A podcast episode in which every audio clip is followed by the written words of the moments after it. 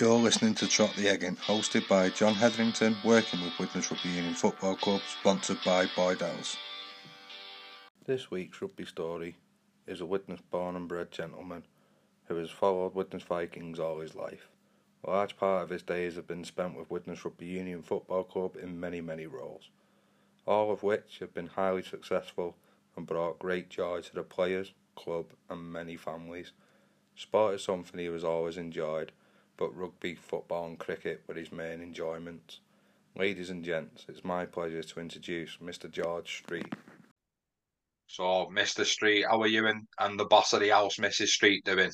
Yeah, we're all well, mate. Yeah, just nicely enjoying a nice spell of retirement and still going, still plodding along. And yeah, no complaints, really. Yeah, life's good. Life's good.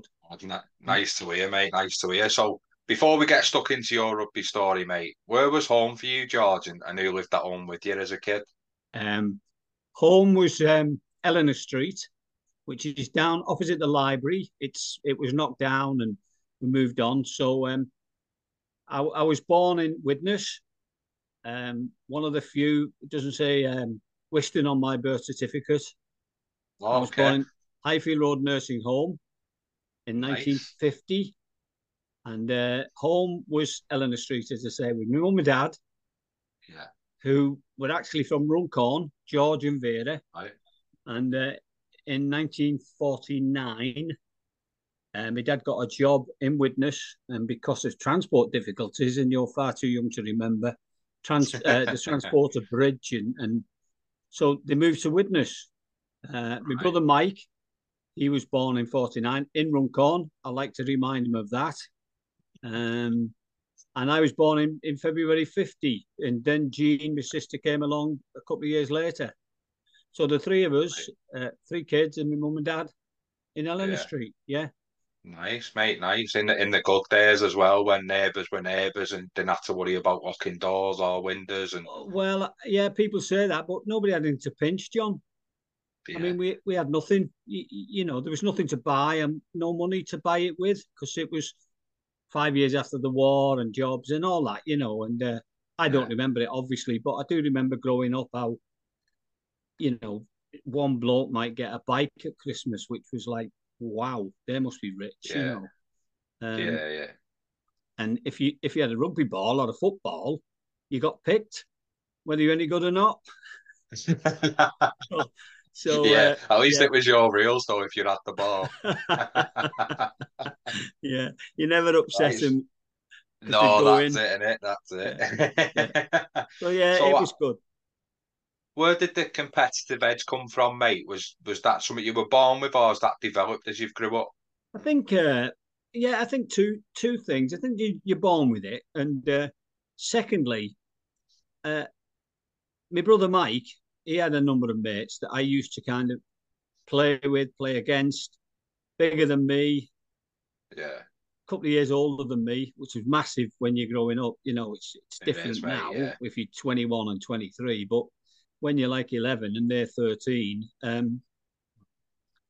like to win. I think everyone should like to win, but not at all costs. I've never gone with it at all costs. Right. So yeah, I think it was just what you're born with, isn't it? You know, you're fair-minded, and yeah, it's just something that develops on you, I think. Hard to explain where you get it from, but I think everyone should have a competitive edge, fairly. Yeah. No, I get that, mate. And to be honest, as long as I've knew you're straight down the line. Cheating doesn't wash with you, really, from what I remember, mate. No. Yeah. No. I have over the years, it would come to it, I suppose, ask people to come off the field because they didn't like what they were doing. But we'll come to that, I suppose, yeah. Yeah, no, I'll definitely drag it out of you, mate. Don't worry about that. So where did the love of sport come from, and what sport as a kid was you playing, George? Well, I don't know, just you're from Widnes and it just seemed to be all sports we played. I mean, back in the day, it was literally two courts down as the goalposts, and you just got on with it. And, you know, you didn't have any tracksuits, a kit or anything. You just played, and it was. And people say this of my era, you know, you used to go out at 9 o'clock in the morning, and the only time you came home was when you were hungry, and then you'd be back out again. It might be football in the morning, rugby in the afternoon, anything you could play, cricket, bit of tennis, and so yeah, it's just something that you had. That's all you had really. No television or, until a bit later on, but you had to go out and play, and that's all you could do. No Xboxes, none of this, and you know, and which is which better is days, mate, isn't it? Yeah, well, I think so, yeah. And it never seemed to rain. That's a myth. You're lying. that's a myth that old fogies always miss, mate. But yeah, so it was good. I mean, my junior school was what was known as the Nash, right? Widnes Church of England School. It's not there now, but if any old fogies watch this, they'll all have heard of the Nash. It was quite small, but on the way to West Bank, we went there from the nursery from 3 years of age, really, all of us, and stayed till we were 11. And it was a competitive school with very few people in it. I mean, I didn't play competitive rugby till I got to Fairfield because we didn't have enough lads in the school.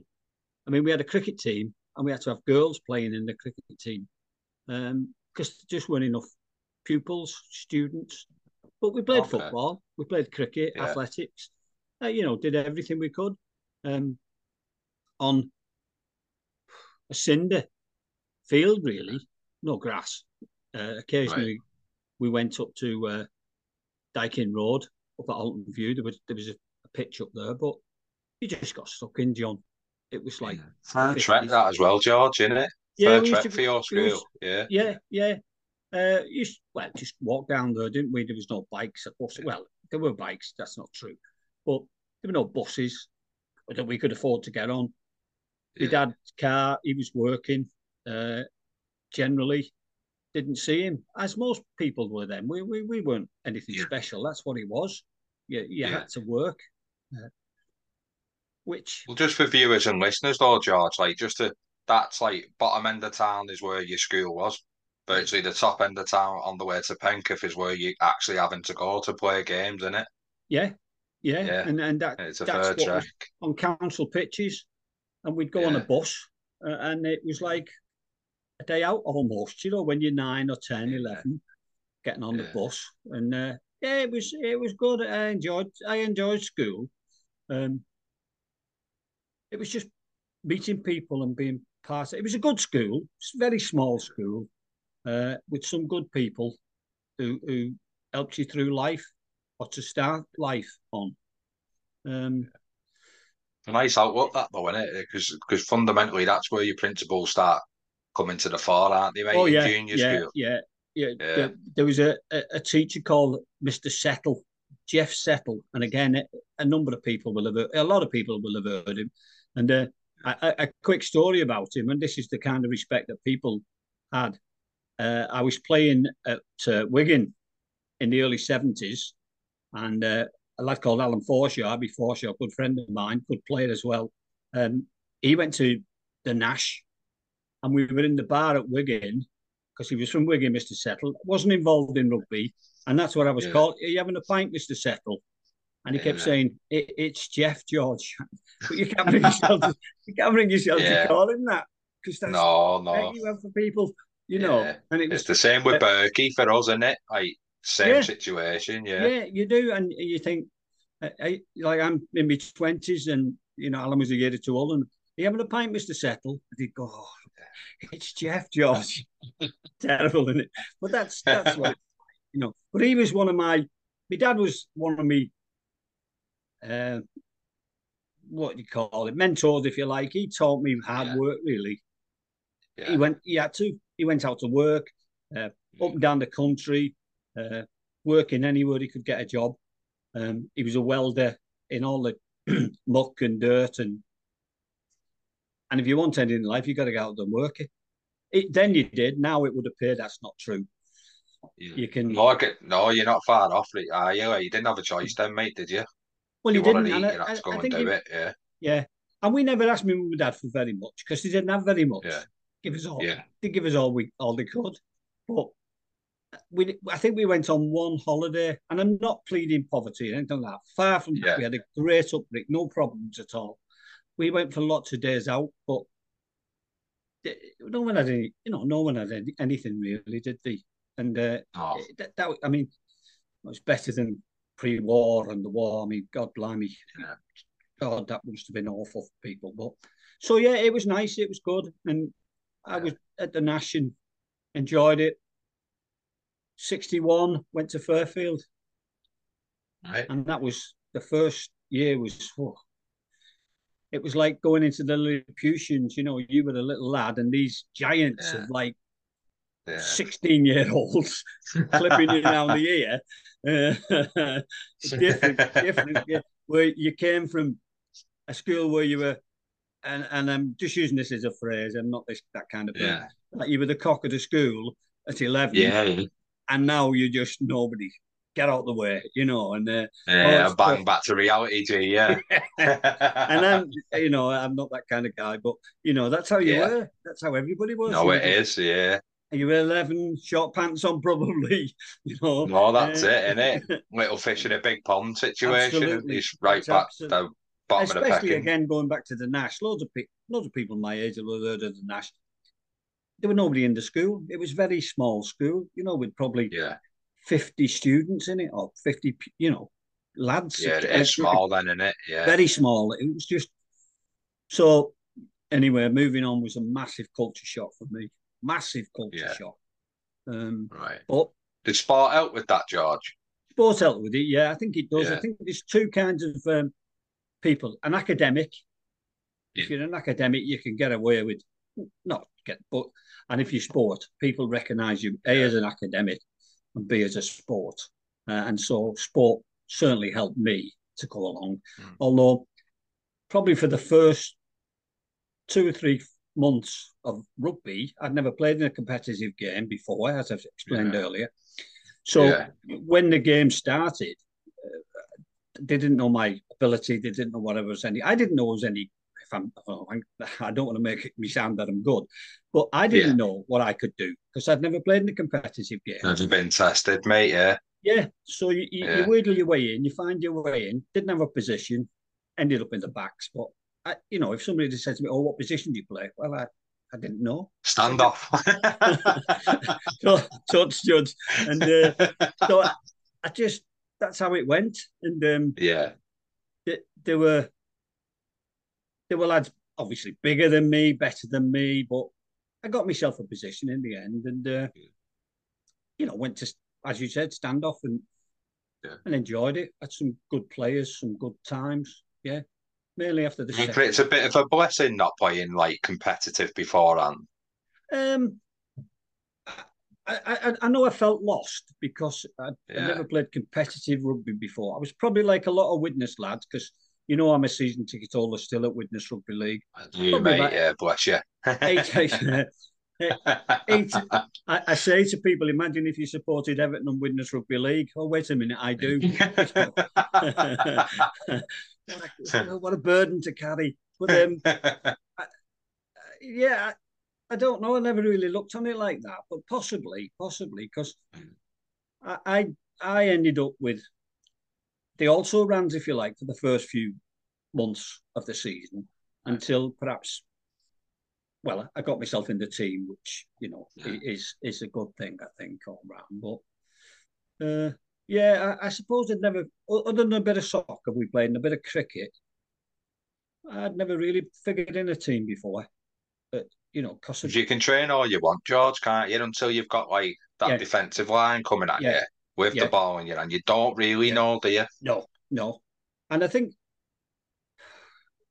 you make your name on the pitch, either academically or on the pitch, and people say, oh, you either have critics or you have people patting on the back, and I had, you know. You often have it up off, George, it's just one of them things, isn't it? It's like that. You always have your critics, whatever you do, you always have your critics. And so, and I just... I loved every second after about the first year at Fairfield because you got to know people, and I was never a bully. But the first year's coming behind us then, aren't they? And they're all the small ones, and we're like, Well, yeah, we no, men. It is. Yeah, you feel it, don't you? Yeah, a little bit, you do. And you feel different, and we and it was quite an interesting fact. Our first year at Fairfield, the last couple of days, you know, well, in back in the day, you used to take any games in because you were, you know, last day of term, you were doing nothing, you know. Yeah. I think it was June. I've got the cutting somewhere. June 1962, our first year. This chemistry teacher blew the lab up. My class were in the lab. Yeah. Right? And it was horrendous, right? And I can see me running down the stairs of this lab because it was up the first floor. I'd have beaten Usain Bolt and Linford Christie and every other athlete down the stairs. And it was serious. I mean, we were having it, but lads were badly injured from it. This fire. All right, okay. Sorry, I didn't. Yeah, no. I weren't laughing at that. No, I know. You were laughing at me, don't you? I get that. No. Yeah. And classmates of mine, you know, there was, you can imagine, fire engines and all kinds of things happening, you know. I mean, so that was my, like, first year at the school. You had a nice introduction. The place, but, you know, that's just... Do you know, playing all them sports, George, does that all contribute to the player you become, do you think? So you were playing cricket, you were playing football, you were out with your mates playing whatever you could play at the time without getting shouted in for your tea. Yeah. So is it? Do you think it all combines to you? Yeah. I think so, because you learn a lot, don't you, growing up? I mean, everybody. Yeah. And if you don't take things on when you're growing up, then it's wrong. You know, you should do, shouldn't you? And you should, what would and... How did I do that? Or so I think so. I think it helped. Playing with good players helps, doesn't it? It does. Yeah, it does. You know, so if you're lucky enough to play with good players, and we had a decent team at Fairfield, that you know did well. Not like world beaters as such, but good enough to win most games. Solid. Yeah. And at most levels, if you get 3 or 4 decent players, you're doing okay. You've got a good chance, mate, you have. Yeah. If you get 8 good players, even better. Days almost, aren't you? So, we were probably somewhere around there. So, it was nice. It was nice. Yeah. It was good stuff there. No complaints, really. Tough. What type of standoff was it? How did you find it, like... telling people what you want to do? Was communication something you already had in the locker, George, or did you have to learn that? I think so. I think it's how you treat people, isn't it? You know, and you control them along, or if you can do something and you're asking someone else to do it, then they think, well, hang on, he's okay, he's not bad, he's a decent player, he's not asking us to run through brick walls and, you know, that kind of thing. You hear these old cliches all the time, don't you? So, I think, and you're there for the common aim, aren't you? And the common aim is to win a game. Yeah. Now, not every game. I've said this many times. A number of good games I've played in, some of the best games I've played in, we've lost. Well, you come off the pitch and you think, oh, God, we've been beaten. But you know what? It's better than 70-0, isn't it? For both sides. I mean, there was a result last year, wasn't there? Was it Blackburn 190? No, mate, there's been Kirby a few blowouts. Like, come on. Yeah. I know. Come on. Who enjoyed that? You know. No. But there's a big lack of respect there for me, isn't there? Not only from both captains.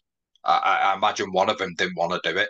No. I imagine whoever got beat wanted to do it. And then, really, the referee, like, no disrespect to him, but he needs to step in and go, enough's enough, doesn't he? And enough's enough. Yeah. Yeah. He does. You know, when later on, you're trying to get lads to play the game, aren't you? You know, you've just finished 15 lads off there, haven't you? Yeah. Well, you have. Yeah. And the only person that might have got pleasure out of that, and we've gone on the side here, is someone who was making a debut for Blackburn and scored. Yeah, and he'd think, oh, you know, I've made my debut and I've scored. Or maybe someone broke a record or something. Yeah. Yeah, but it's inevitable in that scoreline, isn't it? Yeah.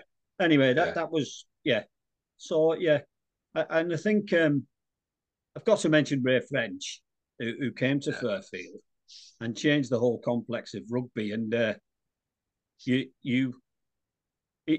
decided that having to, we used to play Fishermoor and Bankfield rugby league, right, home and away, yeah, 4 games. Just rugby league, George, yeah. Just rugby league then, right, yeah. Now, Ray then came, and to be fair, he had about a couple of years above us, he had a really good side that were leaving the school and going, if you like, into the 5th year, because they've just changed the raising the school leaving age. So these lads weren't going to play.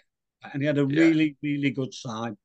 And so he converted us all to rugby union. We still played the odd game of rugby league, but it was all rugby union, which meant that you played every Saturday and some Wednesdays. And that, when you're young and you want to play rugby, don't you? Of course you do, yeah. When you get to someone like me where you can't, but, and that soon comes round. You know, when you're 16 and you think you've been invincible, being retired, it doesn't even think. So we suddenly went to two Saturdays and Sundays, and then the other local schools did the same thing. They went to rugby union. So, and I've said this and written this, and Ray's a good friend of mine. I used to call him Mr. French till I was he did a lot for Widnes Rugby Union Club by converting people into it. And I've written that and I've said it many times. The town of Widnes Rugby Union should be grateful to Ray for doing what he did. Now, he's trying to give us a stuffing with the rivals, isn't he? But last time he's not so good at the moment, but nevertheless he's unlikely to. But if you do see this, Ray, hello. But we did a video some years ago for centenary, I think, me and Charlie Morris, and who my sister's married to, by the way, for those who don't know.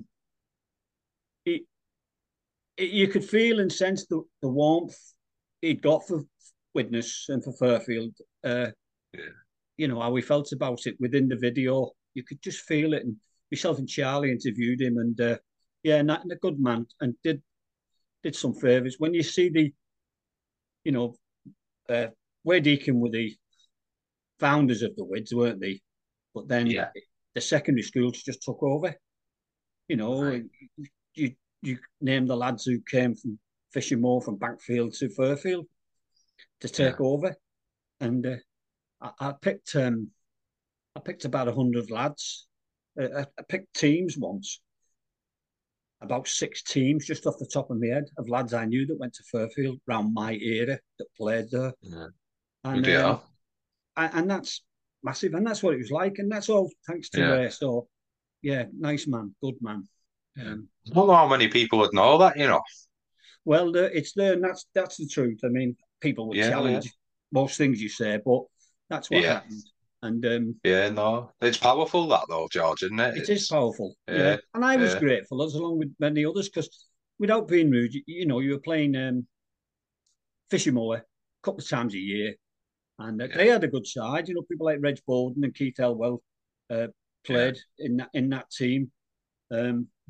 And that was nip and tuck. No doubt someone will find some records saying, "Oh, we beat you more than you beat us," but it was nip and tuck. It wasn't cut and dried. Competitive, mate. Yeah. And a lot of respect for that, both teams. I feel now. Yeah. We never had any trouble. There was never any, you know, and some tough lads playing. But I think that came about from like under 11s. You know, when I wasn't involved, I was playing. The people just, well, he's a good player, you know. And from both sides. So and I used to enjoy that. I did. Yeah.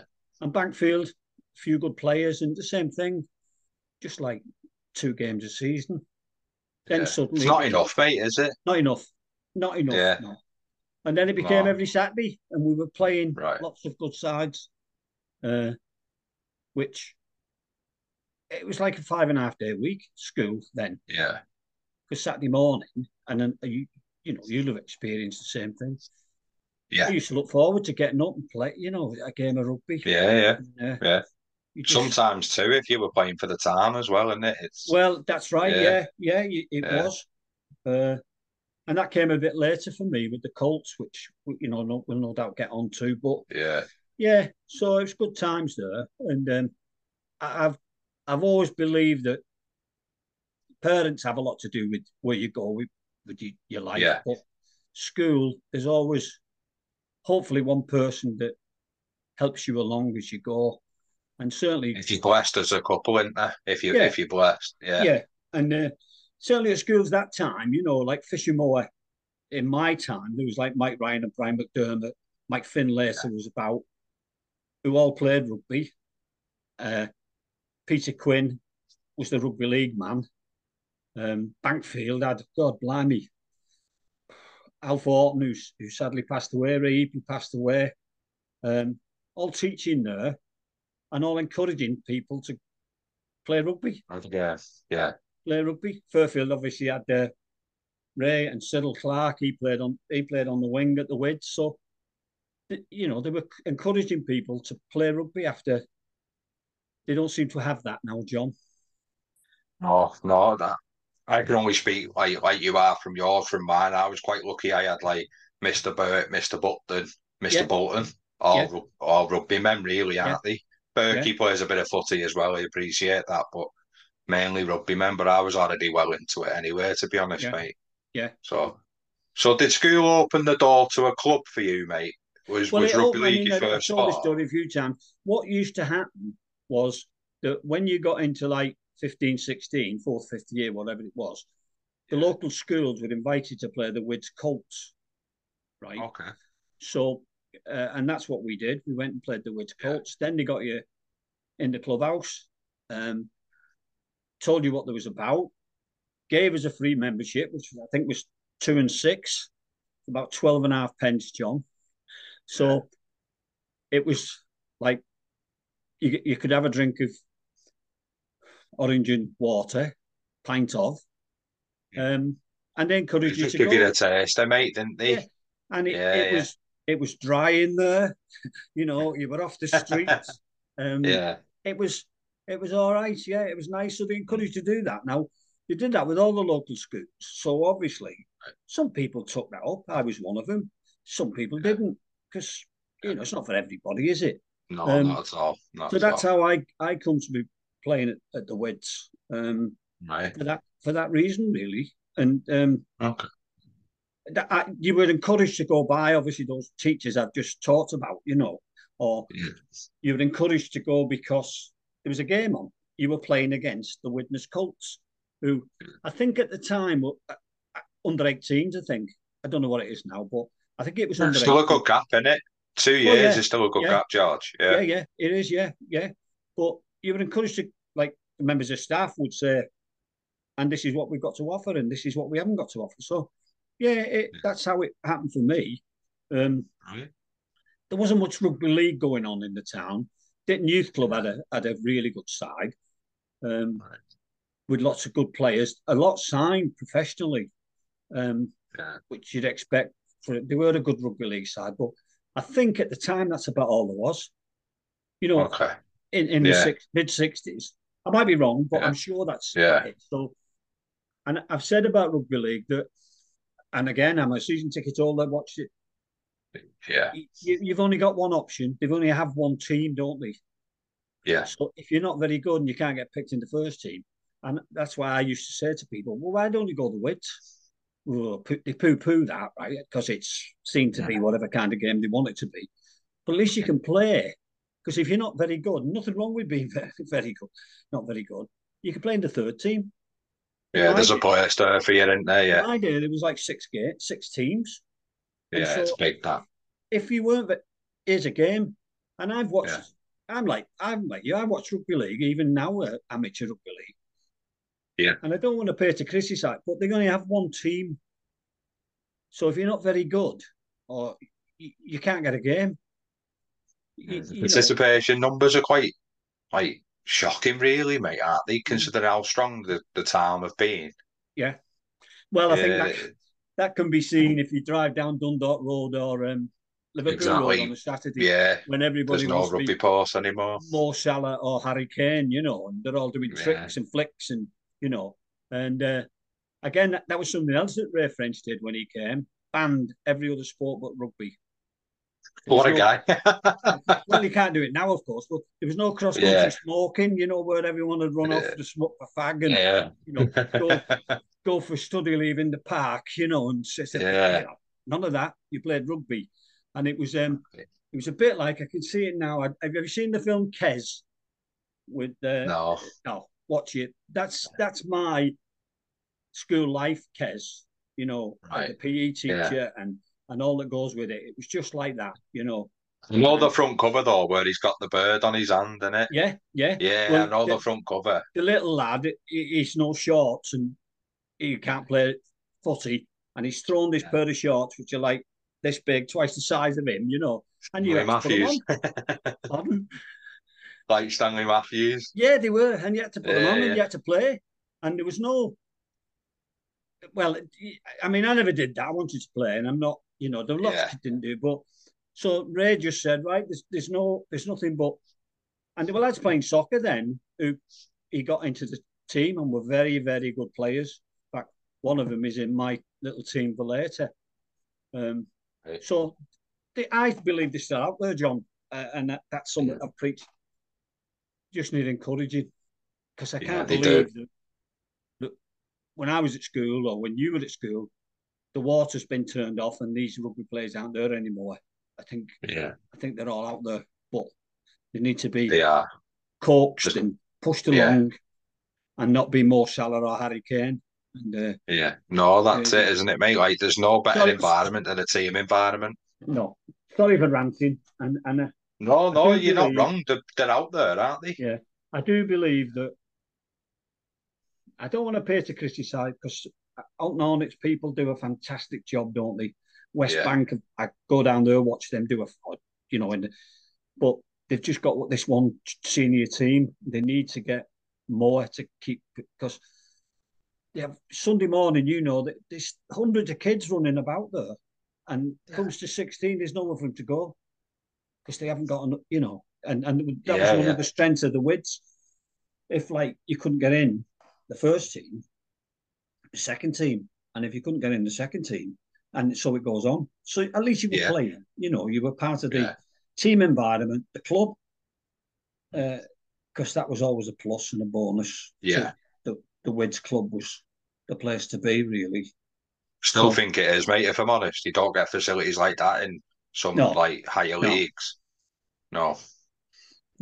Well, when I then left, well, I played for the Colts. I was playing along with others 2 games a day. Because you play in school in the morning, go home, we generally walk home from Fairfield to change your shorts and then come to the Wids to play there. So you were playing 2 games a day along with a number of other lads, you know. Yeah. Never thought twice about it, John. Just played, didn't you? And no, you could then, couldn't you, mate? The back ability was very active, wasn't it? You could. Yeah, and then, like from the Wids, then the social life, you don't go home really after the match because you couldn't get it back in because it was full, you know, of people because it was the hub of the town, if you like, or appeared to be. It was, mate. I've heard some stories. Yeah, it was. As a 16-year-old, it was. Yeah. But yeah, so then I went from Colts to not straight into the first team. I wasn't that good. Because 5-6 teams, there's some good players not playing in the first team. Of course, there is, mate. Yeah. So, you know, you might be in the 4 team and have to work your way up and, you know, and still fighting standoff, George. No, I now they shove me to full back out the way. All right. So, how did you find that? Difficult at first. It's difficult. Yeah. I was talking to Peter Glynn, you know, who played for St. Helens and Great Britain, and he said that he was playing in the centre and standoff for Saints, and he said they were a full back short, and he volunteered. He said, "I'll play full back. How difficult can it be?" Worst thing he ever did, he said, it was a nightmare, a nightmare, and it's a different role. You now take on a different role, in your positioning, just general play, what you were doing. And it just came, I'm not saying naturally, but over time, it just became easier and better. Made a few blunders on the way, but, you know, that's... we all do. That's how it was. Yeah. So I went to... partly because there were better standoffs than me. So, right. You know, I was happy to go there. I wanted to be in the team. I wanted to play. So towards the end, in Colts, that's where I ended up, full back, and basically stayed there. Had the odd half a game at standoff for whatever reason, but generally I stayed at full back. And yes, some games, you know, I look on some games with pride, you know, where you think there were no subs then. So, like, you had 15 men. You couldn't go off injured. So, well, you could get injured, just not go off. Oh, you don't. You don't. People shouting, get back on here. Oh, yeah, right away, you know, limp on. Yeah. So, yeah.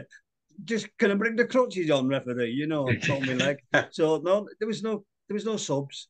And so it was like play and, like, my last game for the first team, I think it was my last game, was against Lee. And I suffered with a bad ankle at school. Anyway, my ankle finally went on me against Lee. I had to go on the wing, hobbling, because she couldn't come off. Because we only had... Graham Riley broke his nose in the same game. So he had to stay on. And you know, it was just... Because she couldn't come off. Oh, it was like, yeah, it's mad, isn't it? You don't. Yeah. So how did seeing the game change for you? Because, like, you've just touched on it, they are two completely different roles. Yeah. Yeah. Is it something you had to learn on the job, George? Like, yeah, where the space is and how to talk to people and that. You did, and there was, because you were playing most Saturdays as a Colt, there was no one to watch, like going to watch the first team. And think, oh, look where he is, or look where he stood. And I think, like most things in life, you learn more as you get older, obviously, but about what you see, and you think to yourself, do you know what, television and all that, if television had been around, or these little coaching sessions and that, I would have been a better player, along with many others, by the way, because you couldn't fail to learn from people, right? And the first coach that we really had at the Widnes was Dave Herriman, which was about 1969, I think, something like that. And Dave was a forward, and he appeared wanting to be a coach, and this was just about coming in, you know. And I remember, and we still laugh about it now, he invented this move from, like, a line-out where it come to the standoff, who'd then turn it back inside to the full-back. That was me, that would go crashing towards this back row. I was going to say, you'd open the back row aside, didn't I? Yeah. So I quietly said to him, no, I did not. I said quietly, Dave, that's not going to work. Got great respect for Dave, good friend of mine, but what we had there, you see, we had a forward trying to create a backs move. Yeah. And I'm sorry, you can't do that. Not in my opinion, anyway, you know. We just called it Nino, shouldn't he? Well, so Nino. Yeah. So there was, you know, there was nobody where you could. So you just had to learn, like you say, on the job. And hopefully it worked, and hopefully it works for everybody. And then, coaching came in, which I was like almost the first, I would think, backs coach as such. People started to learn and see what it was all about. And, you know, as a fullback, do you stand where the ball is, or do you stand out wide? And there's all kinds of different things that you can think of. Same in any position, isn't it? You know. But, And if you don't learn when you're doing it, then found out, George, won't you? Yeah, you do get found out. Yeah, very quickly. Yeah. It's a cruel game, isn't it? Yeah. So, how did you find flicking between both courts? When we were at school and that. Yeah, very difficult. I remember the first game of rugby union we played West Park, right? And we got beat 40-0. And we weren't that bad a side, but we just didn't have a clue, really. I don't even know what position I played, you know, but I remember playing and it was like a ruck or a maul or whatever. And like, I think we would all stood on the wing. I don't know where we were, you know, but we just got beaten. And probably we only played like 20 minutes each way. I don't know, but we just get, it was so difficult to do. But I think because you're from Widnes and we have this inbuilt ability, because it used to be a rugby town, you soon adapt and you soon learn. The second game, I don't know who we played, but you get better, don't you? And and I think like the Wids do, I've always done, you just play this hybrid game of rugby union, rugby league. You know, way of putting it, really, that, Yeah, it is. Yeah. And I think we all do that. Certainly, if you're from Widnes, and people say to me, oh, you know, they always kick in rugby union. And I'm thinking, well, we go the length sometimes. You know, people run from the line and pass the ball. And I've no doubt it's still happening now. You know, the first team is still doing that. Or the second team, you know, whereas you see some of the, we won't go there, the other senior rugby union. And no, I know, mate. Yeah. So I think it's fairly easy eventually to go between the two. I think lads do it now, don't they? You don't like they do, mate. Do it. And successfully, because I've watched them, you know. Very well. Yeah. I've watched them for Holton Hornets. I mean, I was there one day and Jamie Pearson scored 3 tries, you know. Yeah. And so you can do it. Okay. Yeah. Backs is fairly easy, it's easier than forwards. There's no question about that. For rugby league, rugby union, you basically just run and put the ball down if you can, don't you? In rugby, ideally, that's making light of it, isn't it? You know, as a back, but you know, as a forward, it's much more intricate. It's the dark arts, I suppose, isn't it? But I agree with what you're saying. So a lot, maybe like some St Helens teams are a bit like that as well, and maybe Wigan, but we tend to get out rugby union. But we'll out rugby union teams by playing rugby league, if that makes sense. Yeah, no, it's true. They'll do you in the set piece, won't they? But they won't outplay. No. They won't outplay us. No, I used to when I was coaching, and we'll come back to that, no doubt. I used to say to teams, "Listen, just give us the ball, because all you're doing is winning the ball and kicking it to touch." Yeah. And so what? You know, give up, and what we'll run it, and we'll show you. You know, like that now. Yeah. That's a bit unkind or cruel. That's a bit cruel to people, but it's factual, though, isn't it? It is factual. Yeah, it is factual. And because there's been many a game that's happened when I've played as well. It's like why would you just turn up to a Saturday to put people in a corner and catch and drive? Yeah, well, I'd ban that if I was involved at rugby union. I find that the most non-skillful thing in the world to catch and drive. Just it's like. Your man magnets are bigger than our man magnets, so we'll push you out the way. No skill involved in that. For me, no skill at all. I wouldn't, you know. So, anyway, we've probably drifted off. But, I played for about 5 seasons for the first team and enjoyed it. On and off, I wasn't, you know, but... And then I damaged an ankle at school. And back in the day, no physios. It was like, doctor, 6 weeks off. After 2 weeks, sod this, you know, and you played. Yeah, we know better, don't we? Yeah, we do, yeah. And then you want to play rugby, don't you? You know. Of course you do, 6 weeks, and people go, oh, what's up with you? And all that rubbish. You don't want it. I didn't want that. Yeah. And then, as I say, I got injured against Lee. Bob Watson, who was the reporter, described it as an off-the-ball incident that referee didn't even give a penalty for. So, I'll live with that, you know. Somebody cruelly took me out of the game. No, and, but that opens another opportunity, doesn't it? And how old was you? Sorry, George. I was 24 then. I was only 24. That's young, that, isn't it? Yeah, very young. Yeah, and to be honest, when in 1970-71, Colin Rigby, big friend of mine, top player, was appointed club captain. And he came and approached me and asked me, would I be vice captain? Well, you don't turn that down, do you? You know, and so, but Colin suffered more injuries than me. We both used to go to the same chiropractic, fella, because I'm struggling with my ankle. He can't walk, Colin. And I captained the side a few times, which was brilliant. And the following season,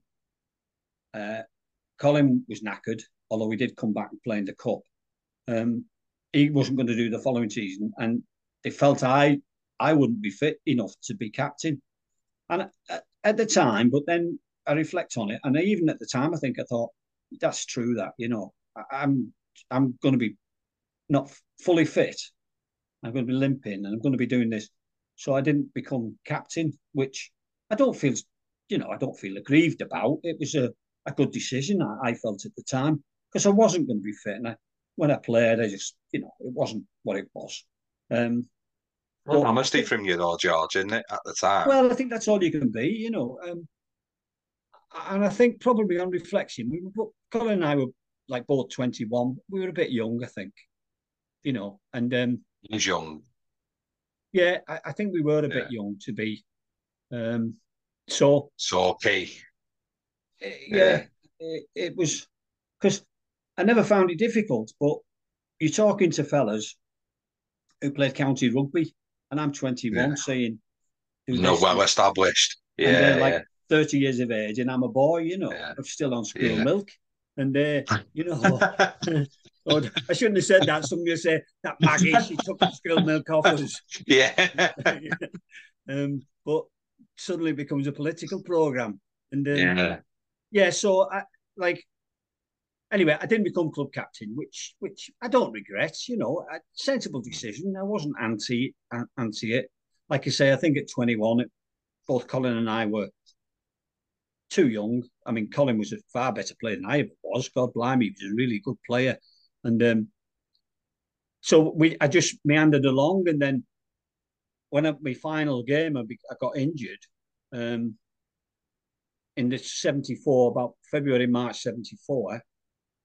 A lad called Alan Jerram was coach for the club, prop forward. If he said today was Thursday, John, today was Thursday. Let me tell Thursday. You, yeah, it can be any day you want. No, lovely man, but tough man. And he came to me one day and said, "Listen, looks like you're knackered, and would you like to join the coaching staff?" Well, I was made up, of course, because I can talk, and I felt I knew a bit about rugby, so I did. And he was coaching, forwards coach, and I became the backs coach. So that was quite a change for me, because I'm now coaching lads I played with. Lads it's tricky, isn't it? I went to school with.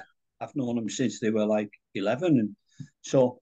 But I think again, I think there's a mutual respect, aren't there, with people, and no one ever said to me anyway, you know, you don't know what you're talking about or whatever.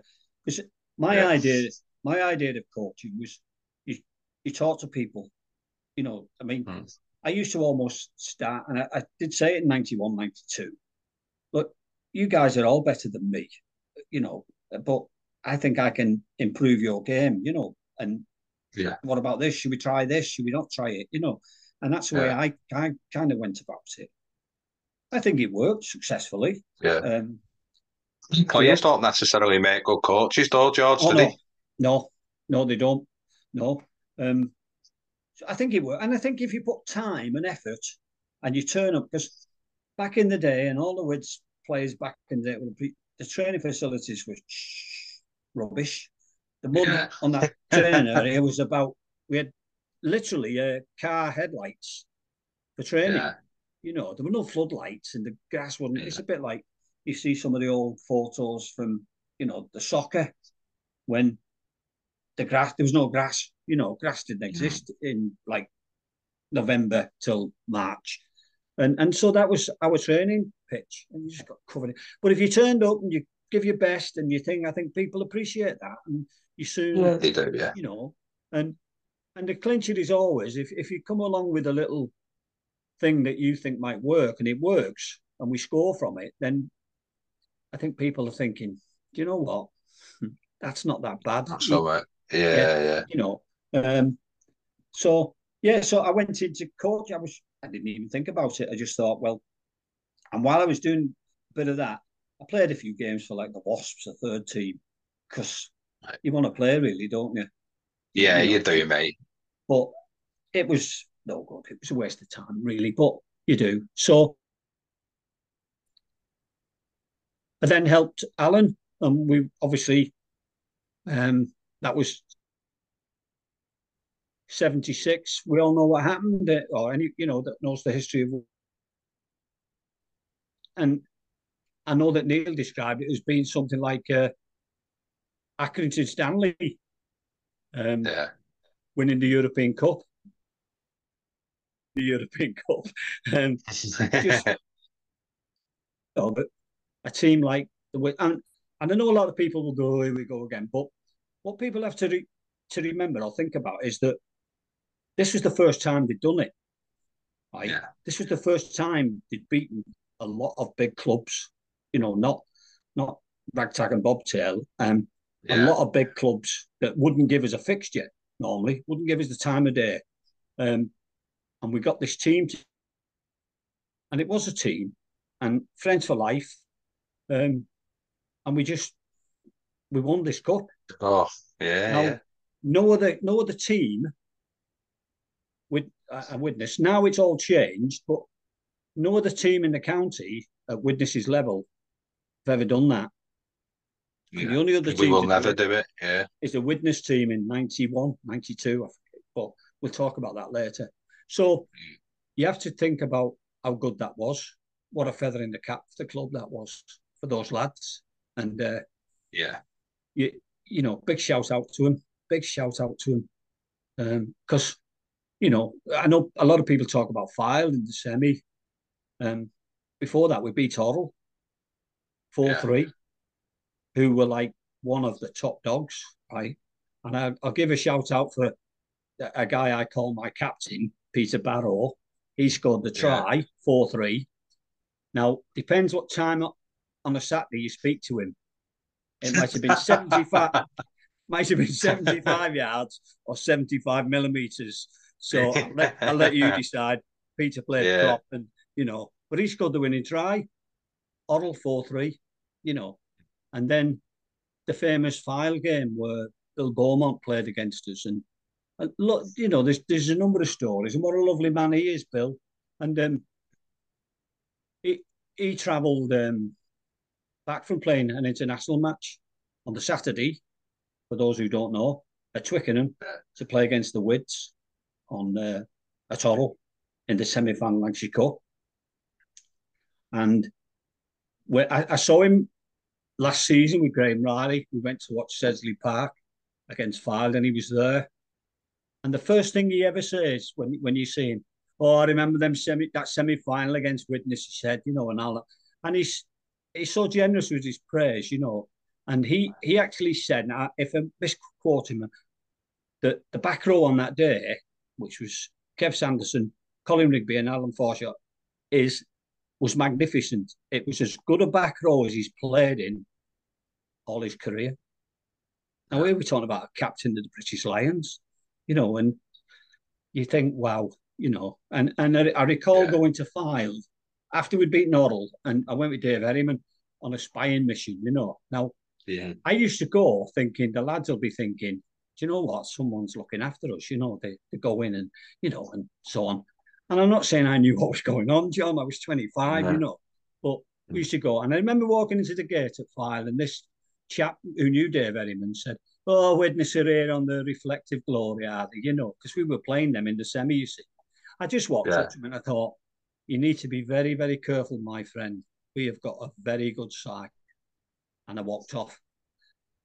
I'd love to have met him, after we'd beaten them. Yeah, just to see what, Yeah, not to gloat, but... Yeah, no, probably just... would have done, but you've got to be careful, And what saddened me, he didn't appreciate how good we were, and people did then when we. I don't think many people do, did he? No, and I understand that, But within that team, something happened that John Davison joined us, right, and he was a former goalkeeper for either Oxford or Cambridge Blue, right, as a goalkeeper. And he joined us. Suddenly, we're getting line-out ball, John. Yeah, Never had it before. Right. So This is pre-lifting and that, mate, and it's for just viewers and listeners. Yeah, yeah, and he used to go, it used to climb forever. So where we'd get, say, 25, 30% of the ball, wow, manana, we're up 45, 50%, you know. Yeah. I mean, we've got the ball, they can't score. You know, all these cliches. Yeah, so, yeah. You know, and he was only with us for about 6 months, John. But he made a massive difference to the team. And the back row was, again, another Bill Beaumont story. He said we used to have this line-out move where he'd tap it down to me and I'd peel round the back. And he did it. He did it this day. And Kev Sanderson was waiting for him, grabbed him by the collar and the shorts and dumped him on the ground, right? And Bill said, Charlie Morris, I think, said to him, so then what happened, Bill? He said, we went to plan B. We stopped doing it. You know, you know, but that's the kind, that's how it was. And we did, we had a really, really good side, which did what it did, won the Lancashire Cup. Yeah. And sadly, I don't think that team played together again. Because John left the club. It is a shame that. Yeah. And John left the club in the summer. He went to, I think I get this wrong, forgive me, John. I think he went to Moseley, right? Right. And he actually played in the county championship final against Lancashire for Birmingham, Gloucester, somewhere like that, the Midlands, you know. And Des Seabrook, who was the coach of Lancashire and Orrell, top man, top coach, nice fella. Yes. He said after the game, Lancashire won. The best player on the field was from Lancashire. It was John. Yeah. So he, you know, and he just... Well, they just picked him because he was playing in that area rather than where he was born. Yeah. Yeah, that's that, isn't it? Yeah. So he played for them. But he was just an athlete, you know, and he could climb and get the ball and, you know, didn't shirk his duties elsewhere, you know. Yeah, so he just tipped it that way because we had good players, but he did. So, yeah, and it means 91, 92, which we'll talk about, means a lot to me, but 76 means even more because lots of things. It was the first time I played with a lot of these players and I went to school with a lot of them. So I was very, very close to them in that respect. That's an old mate, innit? Yeah. And so, you know, so yeah. And then do you know when, sorry to interrupt, mate, do you know when you go into them places like Orrell because we know how good they was, Fylde because we know how good they was and still are, and because of the prestige that them clubs get, I imagine motivation was never a problem. No. Motivation, because the only way you could play them was by the Lancashire Cup draw. They wouldn't give you a fixture. You know, they certainly wouldn't come to Widnes, you know. And it was like, but Widnes, I'm not saying from then, but I built this reputation amongst the county. I know Neil told the story about that lad with Graham Riley, never beaten him in 30 years. Now, not only does that mean that that lad hasn't beaten, that team hasn't beaten him. Hasn't, you know, because he was forever around, wasn't he? Yeah, with Graham in it, right? And Mark Downs from Lee gave him a talk on one of the videos, and he said he'd never beat Widnes in 30 years. You know, I've tried, and people are like, you know, they've got a great reputation out there, Widnes, and I think just a bit of motivation that, and we wanted, you know, when I was playing and we went to different places, we wanted the county players to be playing, we wanted the England players to be playing because you could pick your wits against them, couldn't you? Yeah, no excuses then either. No, and you could come off and say, wow, he was, see why he plays for England, or, you know, you wanted them to be playing. And I've discussed this with like Graham Riley and so on at length. Nowadays, sadly, the system doesn't allow you to play against these players. Like, you know, Matty and Andy Riley both play for Sedgley Park. Yeah. They don't play against internationals anymore because the system means unless you're playing in the Premiership, you don't play against internationals. Now, really? Yeah. If you do, it's rare, isn't it? Very, very rare, yeah. Now, I'm not going to say we used to play against them every week, but certainly, you know, I mean, when we beat West Park in that final, they had 3 county players in the team.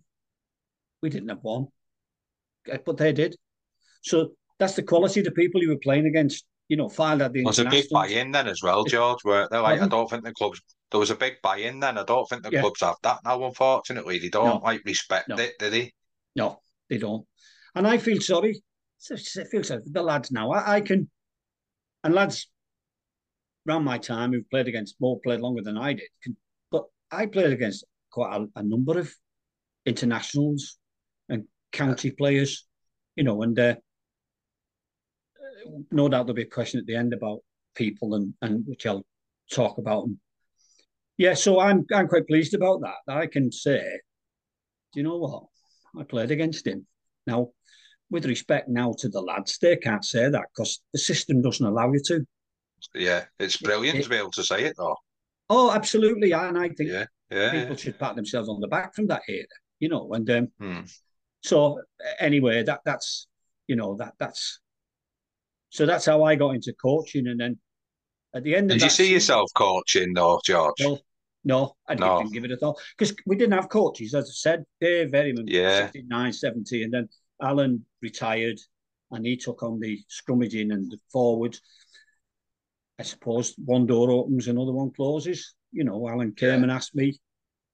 I thought, you know, what does a coach do? Because we didn't have one, you know. Yeah, so, no, that's it. That if it's never been there, you don't think of it. Yeah, no. And so, and a lot of it was ad lib. I'm good at that. And a lot of it was off the cuff and watch a bit closer than you've watched before and think, you can try that. If it doesn't work, it don't work. Or do it. Yeah. We got our 3 or 4,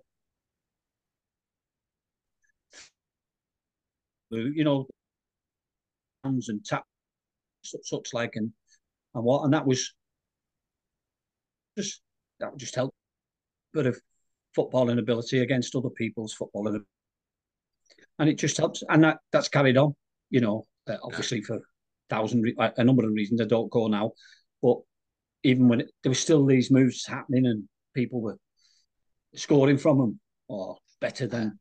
That's why they're still around, mate, isn't it? Yeah, well, you know, because they work.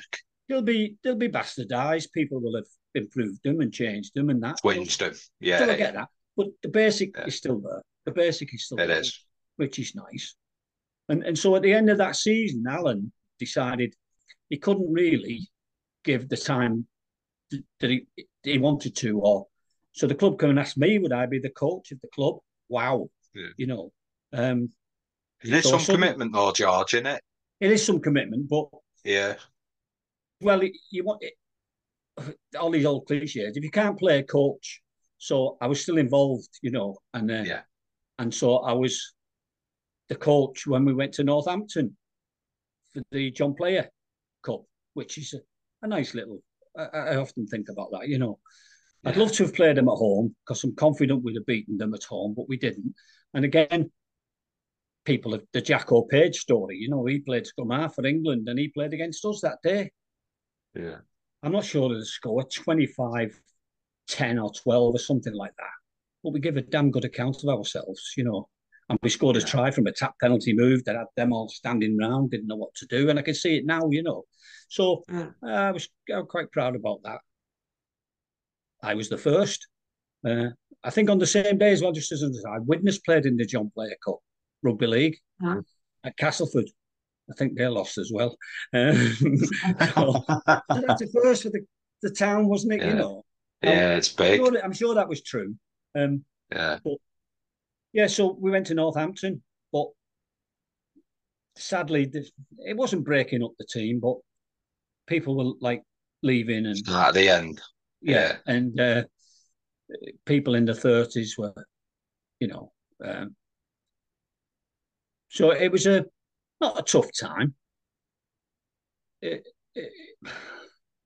transition, it sounds like, George. Transition, yeah, good word. Transition were, and younger lads coming in weren't ready, and you know, and we went back to friendly games, you know, which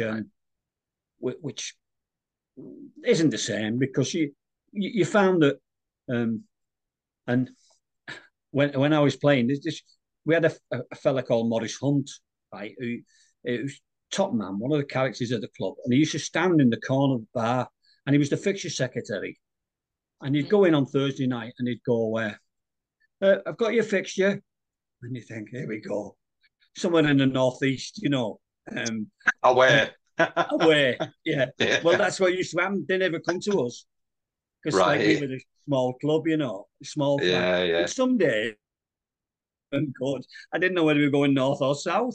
You know, where I was today, and I was the coach, you know. And I recall this story because there's a funny... I think about the snowflakes nowadays. We went to Lydney, Gloucestershire. Again, another one-off fixture, you know. Down we go. And I've said this. It was no subs. Alan Jerram, the coach, and the driver, right? And my one memory, none of us smoked, which like the early 70s was unheard of. Right. Yeah. I can always remember that. And we won. And this is, I usually, and Tank tells me off of this, Lee McDermott tells me off that. I used to say, now this is boring, this, but I made this try, which turned out to be the winning try for Kev Sanderson. And in the report, I've got it in my phone, and I think about the snowflakes now. Bob Watson, who was the press secretary, and he used to say, I can be bought smoking. And we used to laugh and joke and say that Andy Ruski used to give him fags to get a mention all the time. And Les Whitfield used to buy him ale, which isn't true, of course. To get a mention all the time, you see. And he used to stand there and go, anyway, putting the paper about me. I made this try. Kev Sanderson, the winning try. And George is a better player than people give him credit for. I just found it so funny. It's like Steve Clark. Steve Clark can be bought. Well, I just thought, God, thanks, Bob. You know, you the only mention you'd probably give me, and you slapped me down. It's a backhanded compliment. But so we used to do that regularly. Go off to bloody far and distant places, and you know, we never got. I mean, we went to South Wales. I say to Neil when we start, you know, and we'll have a little bit of a wind up, you know, and he'll say, we went to Mould or Rill, and I said, whoa, stop. You've been to proper Wales. Yeah. And he'd go, oh, it was tough at, you know, Rill or wherever, you know. Yeah. And you go down there, God almighty. Oh, dear me. We went to Maesteg and Ray Hopkins, Chico Hopkins played. He's the best player I played against, right? British Lion, right? Yeah. Second best fullback, second best scrum half in England or Britain, because he went to the Lions with Gareth Edwards, who's the best scrum half, you know, and he was Maesteg. And when we got there, it was like pulling up at Norton Park, the ground, you know, the old Norton Park. People coming for autographs. Only about three on our team could spell. But it's just another world. And there's Ray Hopkins, British Lion, you know, and I like him and Mike Slemen. Now there was a player, Mike Slemen, British Lion, play against him. Wow, top player. And that's what I say, sadly it doesn't happen now, where you've got these players who were just untouchable now, aren't they? Yeah. And it's a shame. I feel sorry for the lads, but that's the system and that's the way it works. And you know, Neil often says to me, Dad, life's changing. And it is, but sometimes you're not for the better. No, that's a fact. Yeah, and I get life's changing like this has improved it. But I do. Anyway, I could bore people about that. But Ray Hopkins, wow, second best scrum half in the country. He went to the Lions with Gareth Edwards. Nobody from England, Ireland's got, you know. Just this. Yeah. And he's playing against us. Wow. And we just got beat. But there you go. That's and they probably had other players who were, you know, Welsh players. Names. There's a programme somewhere and whose names are... But we wanted Ray Hopkins to play, you know, because we talk about it now and go, you know, right, you know, and and so... We used to look forward to almost all teams had county players, except like Widnes. Awesome. Yeah. And you should look forward to it and think, right, we'll show you what we can do and what we can't do. So, yeah, but that was... So I then moved on from coaching. After about 3 or 4 years of the first team, I thought, this has run its course. You know, time's moving on. Same voice into changing rooms. Lads moving on. So I kind of took myself a little break. But I got talked into running the under-13s, which was a totally different thing to what I'd been used to. Good. Some really, really good players, which went on to great things, because I took them then from the 13s to the Colts, you know. Oh, great times. Yeah. Right through. And we had the new alls, you know, and Beckett, Galloway, David Owain, John Allen, these lads signing professional term, Brian Carver, you know, these top players, that Graham Forshaw, that Trevor Rigby, that went on to captain the club and play for the first team, playing cup-winning sides. Really top players. Yeah, and Paul Bruchier, of course, I must mention him. He's, and I've said this before, on the rugby pitch, watching him play, he probably gave me more pleasure than anybody. He was just very receptive to coach, and he should have moved on, but he didn't. He should have signed professional rugby league, but he didn't. Just a top player, just kick goals. Yeah, you know, quick. I'll talk about now. Some of them names, mate, aren't they? And oh yeah, and so they should be. Yeah. Oh yeah, yeah. And some of them went on to 91, 92. You know, playing that cup-winning team. That final, yeah. When did you start seeing the game change, George? You know, from like what you've been used to. When did you start seeing evolution of rugby and noticing it? I think when I first started playing, you could kick from anywhere on the pitch straight into touch.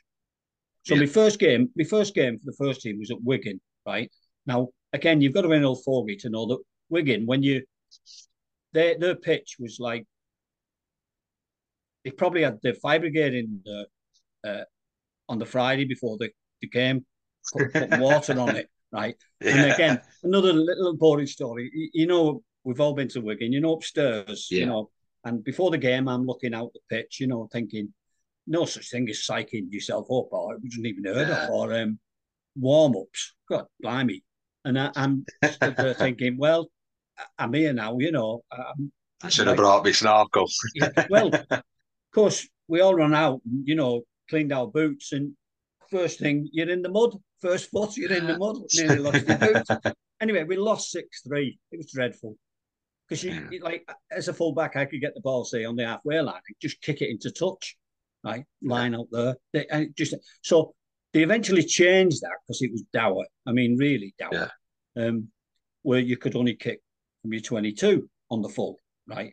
Yeah. So I think it slowly became, then they started messing with the bloody laws of the game where no one knew what was going on, really. And, like,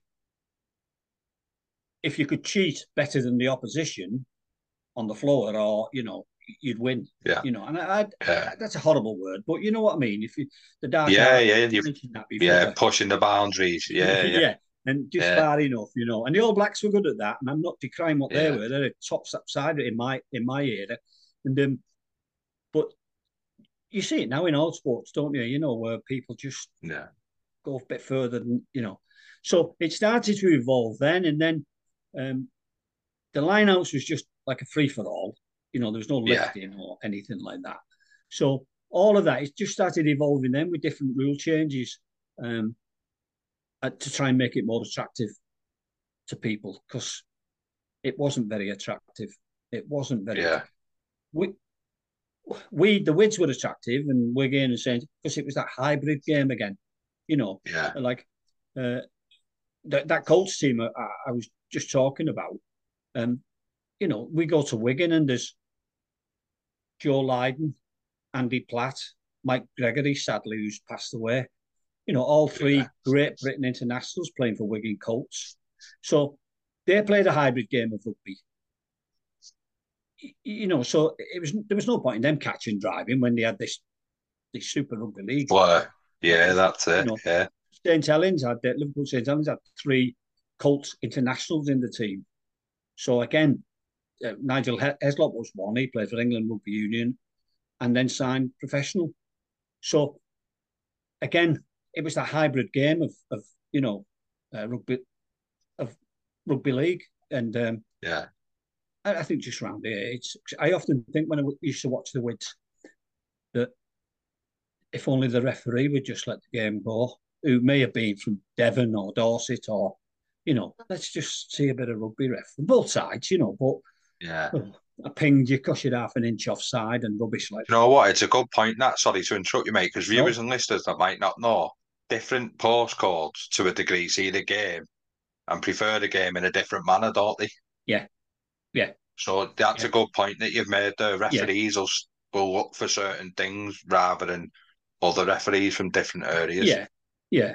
Yeah. And it is about interpretation, I get that. And I noticed, again, we're sidetracking, I think, and again, I'm open to criticism, all comments to John, not to me, on that guy, the ref against England, and I know the pack got destroyed a bit, I think, 20 minutes to go.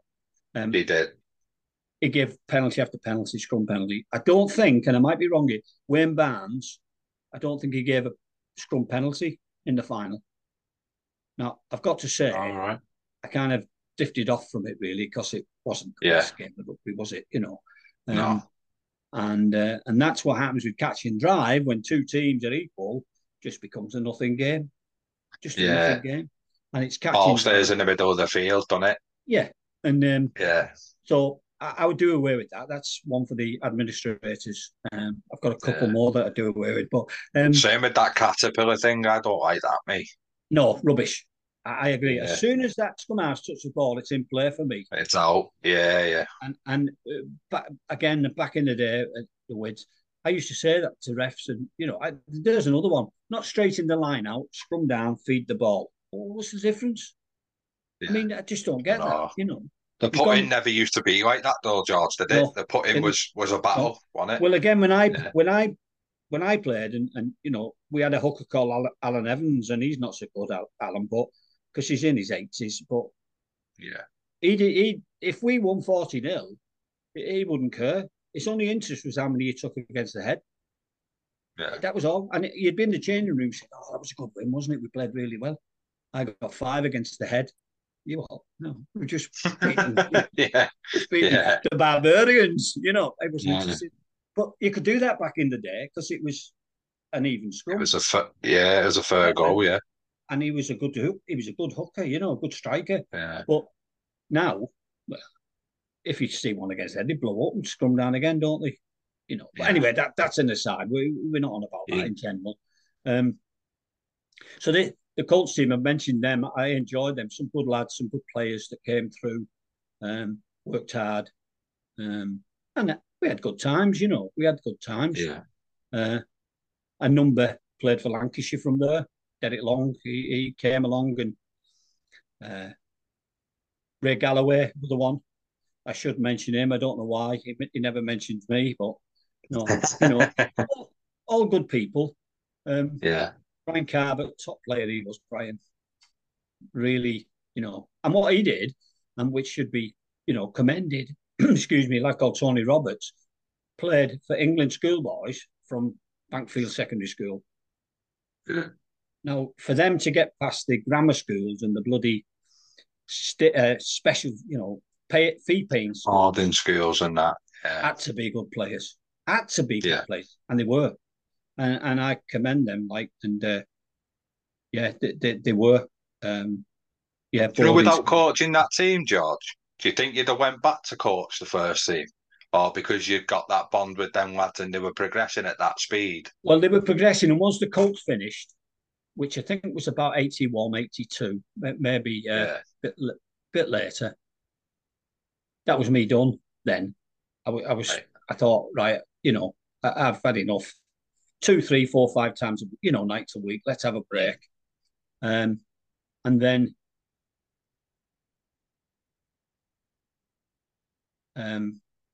I got a call to come and help the what turned out to be the about 1980 odd team, right, which won the cup, should have won it 2 years running.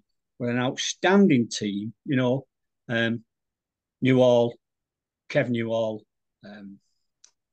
again, some of those, Jed Rafferty, Jed Connor, top players these.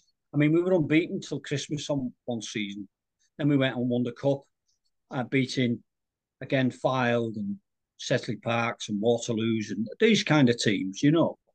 An outstanding team, some outstanding players. Graham Forshaw was playing, Biffa Smith, John Whitty, you know. And I know I've missed some out and I'll get shouted at, but that's that's what they were. I think we beat Orrell in the final, and our critics would say, ah, well, it was only Orrell, you know, they weren't up. But, and give Des Seabrook his due, and he came into the change room after the match and said, don't worry about this second team thing. We've got a squad of 40, right? And that's the best team we could pick out, 40. And you've beaten us fair and square, thank you very much and goodbye, you know. And not like that, but... And I thought, well, thanks for that, Des. You know, you've come in the change room after the match to say, well done. And people will still criticise it and say, well, you know, they didn't have him playing, they didn't have him. Yeah. So what? So what? Yeah. Let's look at the old scoreboard, you know. And then the following season, and we're in North One here, you know, we're in the top league. This was before we went professional. Don't get me talking about that. We had another good side, you know, and we improved and we got to the final, and we made a big mistake, really, two big mistakes. We lost Jed Connor, who was a top player. He played centre to Mike Slemen, and I've told him my views on Mike Slemen, which made Jed Connor a top player. And then we lost him, did his shoulder a few weeks before. And then the week before the final against Vale of Lune, two players got injured, two key players who probably we shouldn't have picked, but we did. And I'm not saying they cost us again, but they were key, good players that we needed. And, no, it didn't work. It just didn't work. And we should have won. And Paul Bruchier, they scored in the corner, and Paul Bruchier, to this day, says they were in touch. It was on his wing, you know. Now, I was nowhere to be seen. I was 75 yards away on the other halfway line. But he claims that. And you know, no, he's just... That's where I'd have been if I was playing. Well, I could only just get one side of the rail. No, but anyway, but it's not sour day. Yeah. So you know, on the day. And perhaps if we'd have played two fitter players, we might have won. But we didn't. But they deserved to win, because that was an outstanding team, that era. Those 2-3 years, an outstanding team with some really good players. Jed Rafferty, it just was. So I ended up coaching them, helping them.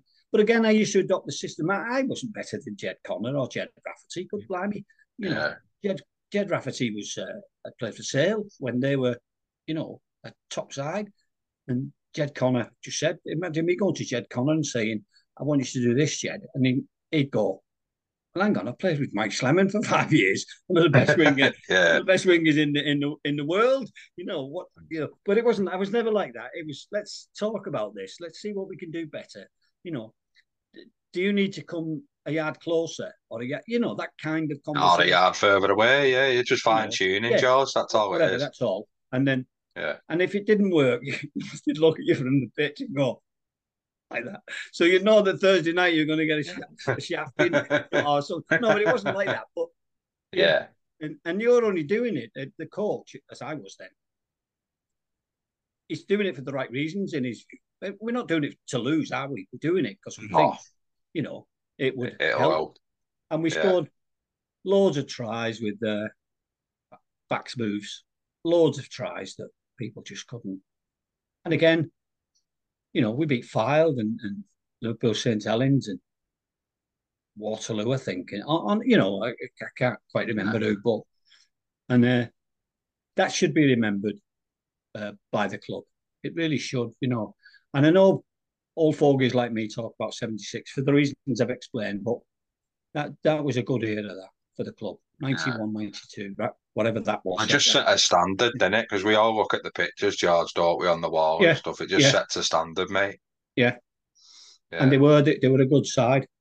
So I, after that, a few years after that, I kind of moved on, and that was it, really. But my time's up. You know, I think you know. And I was asked back to help with the culture, the under somethings or other, but my heart wasn't in it, really. I was turning up for the sake of turning up. I wasn't. So I kind of drifted away from it, and that was it, really. And that's my legacy, and I'm happy with it. You know, won a number of sevens competitions, sevens coach and so on. Loads of stories, loads of memories, loads of nice people. And that's... that's all I've got. I've got nothing else. Yeah. I've got memories. But I have a chuckle. Nice ones though, mate, as well, aren't they? Yeah, they are. I think they are, yeah. And you hope that people at the club now appreciate what people have done to make Widnes so strong. You know, starting from the people who dug the foundations for to be a club there, you know, and then right through my era, the quality of the players, the good players that produced the results they did. And as I said, 91, 92, we were unbeaten till Christmas, playing top sides. But, you know, really, some word of really in it. Name sides. And so, I hope that when people have a think about, they think about teams like that. And I think they do. I don't like when I was coming through, mate. It was especially in the cup games. We used to get talking like the next to the bar where all the pictures are, and just explained a little bit about club history and that. Because just because you're amateur, mate, you still got history, still got heritage and pedigree, haven't we? Absolutely, Well, of course, and it shouldn't be forgotten. Again, back in my day, I think there was something like 50 odd signed professionally. You know, and what used to happen back in my day, it wasn't like the academies where they took half the team from you. They'd come along and cherry pick the better players. But that still allowed you to function. Whereas, you know, if they come along and pick 6, 8, 10 out the first team, you just collapse, wouldn't it? Just collapse, you've no team. Or out the Colts, you've no team. Yeah. So that doesn't look really good. Because then they discard about 4 of them, don't they, later down the line? They just took the life out of them, haven't they? Yeah, whereas, you know, in the first team, they just come along and, like, well, that is good, and just cherry pick, you know, the odd one or two. Yeah. Which leads me on to my other, but I bypassed this, but professionalism, you know, banning people for going north. It was mad that, it's crazy banning like lads that had signed rugby league, isn't it? Dreadful. I mean, I had lots of good friends. I, you know, still have, and I used to play cricket in the summer with them. Did it bring a lot of hostility, George? Pardon? Did it bring a lot of hostility for people like you that still kept in touch and that? No, I got a lot of comments. Mick Adams, God bless him. I used to go out with him on a Friday night for a couple of pints, and we'd end up in a pub, and I said, "Right, I'm going now," because the disco was on at the Wids. Now, when he went to Australia, we still communicated, and he'd mentioned in his emails, "You remember them nights you used to leave me?" And there was about 4 or 5 rugby league players, you know, to the disco, because there was there were lots of women there, you know. I think I even got one once, John, an ugly bugger like me. But no, so. But I used to play cricket with likes of Tony Corrales and Jimmy Nulty, who I played rugby with. We'd play cricket, and then about 9 o'clock, half a dozen of us who were from the Wids, "See you lads," and off we went. It's just incredible madness. I mean, Will Carling summed it up over professionally. He said 57 old farts were on the committee. I think it was 57. Over professionalism. And you could be a professional drug dealer, armed robber, footballer, anything, and you could come in the Wids. But you couldn't play rugby league. What's that about, John? What's that? No, mate. How lucky are we that some of them people come back? Well, yeah, absolutely. Yeah. But you just... And it didn't affect these old farts any, because they didn't know any rugby league players from down there, from Twickenham, you know. They didn't know any rugby league players. No. And dreadful. I mean, I think that was... Yeah, it hurt a lot of people, like I say, I used to... You know, you'd be playing cricket with these lads all day Saturday, and then you'd be saying, see you, lads. And we used to meet after training and go like the Hillcrest. They'd be training at Wigan or somewhere or whatever, and then I'd be at the Wigan. And we'd have to go to Hillcrest because we couldn't come for a pint in the club. Sad. Nice. Yeah. I mean, just incredible. Incredible. Yeah, it wasn't good. And that was a poor time within the rugby union, that, for me. Poor time. Yeah. Imagine. That, you know, but...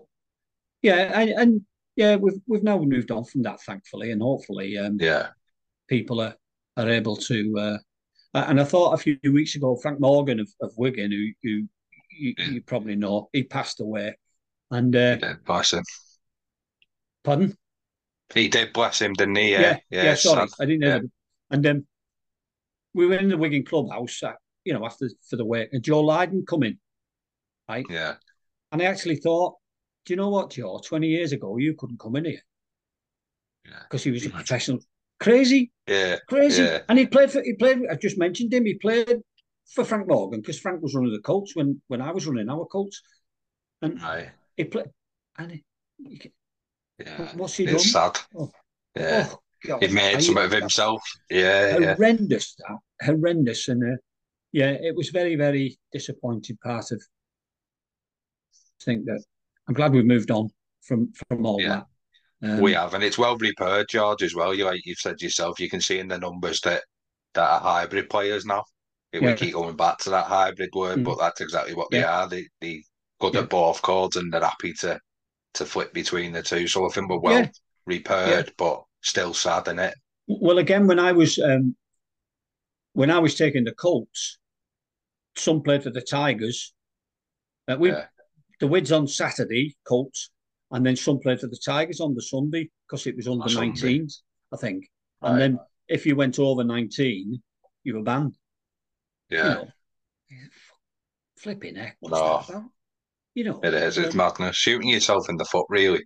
And I'm confident that a few players didn't sign, not only for the Wids, when they think, well, I'm giving all this up, the social side.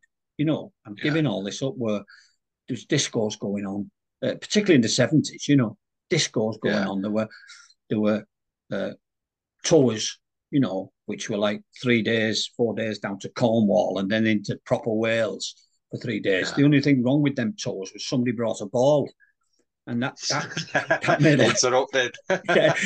Interrupting, you know, 2 hours of hell. And but again, I'm glad we did that kind of thing, you know. Yeah. That's brilliant, mate.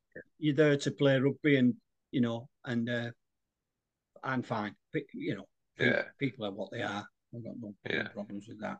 So, and just another quick one, mate. Is you were heavily involved off the field for a long time as well, and how did you find that? I'm a giver back, aren't I? You know, I just naturally want to give back, and I was fortunate to become president, which was a great honour.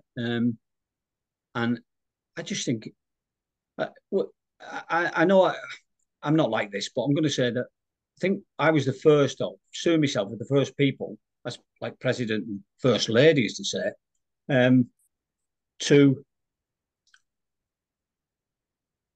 take a project on at the club. And all presidents, most of the presidents since have done that. And we were in there one night, I think it was a bank holiday, and we were in the lounge, and it was dire. I think there was us and two other people in there, and I counted that there were 13 light bulbs out. That's sad, isn't it, that? Yeah. It was dingy, dire. The upholstery was crap. So we decided we'd fundraise to sort the lounge out, right? Yeah. But I didn't think twice about that. It's just something that needed doing and something that I felt we could do. And you get individuals round, you know, I've got my family, Lynn and Karen, Neil obviously come and helped, Jean, Charlie, you know, Graham Riley, Jenny, all supported you. And off we went, fundraising, doing various things to really put the lounge together. And then subsequently, certainly, I obviously don't know what's gone on lately, but different presidents took on a project and got a carpet in the I think Graham Riley did the carpet in the big room, and other people did whatever. It's a fireproof ceiling and stuff like that. You bought a tile and stuff, didn't you? Yeah. So, yeah, I just think that's what you did. You've got to give back, and I adopted the principle of, like, I used to say to people, listen, come and change it. Come and paint a wall in the changing rooms. That's all, just one wall. And you don't have to be like Leonardo da Vinci, do you? You just paint, you know, it doesn't matter if it goes on the floor, right? Because I'm good at that. And then when you've done one wall, which takes you 10 minutes, I used to say, well, do that one now. God blimey, it'll only take you another 10 minutes. So a bit of a con in many ways. But, I struggle with people who said, well, I played for this club for 20 years. And I'd go, that's for you. Yeah. That's for you. You know, when you went into shit. Now, again, here we go. Back in the day, we just about, I think, we were just getting a jersey. Shorts and socks, you had to, you know, in the 70s, late 60s. But, you know, when you come in the changing room, it's all hung up and you go out and there's pads on the post. And who does that? You know? Mm-hmm. Yeah, but I played for 20. And I struggle with that because I'm a giver backer.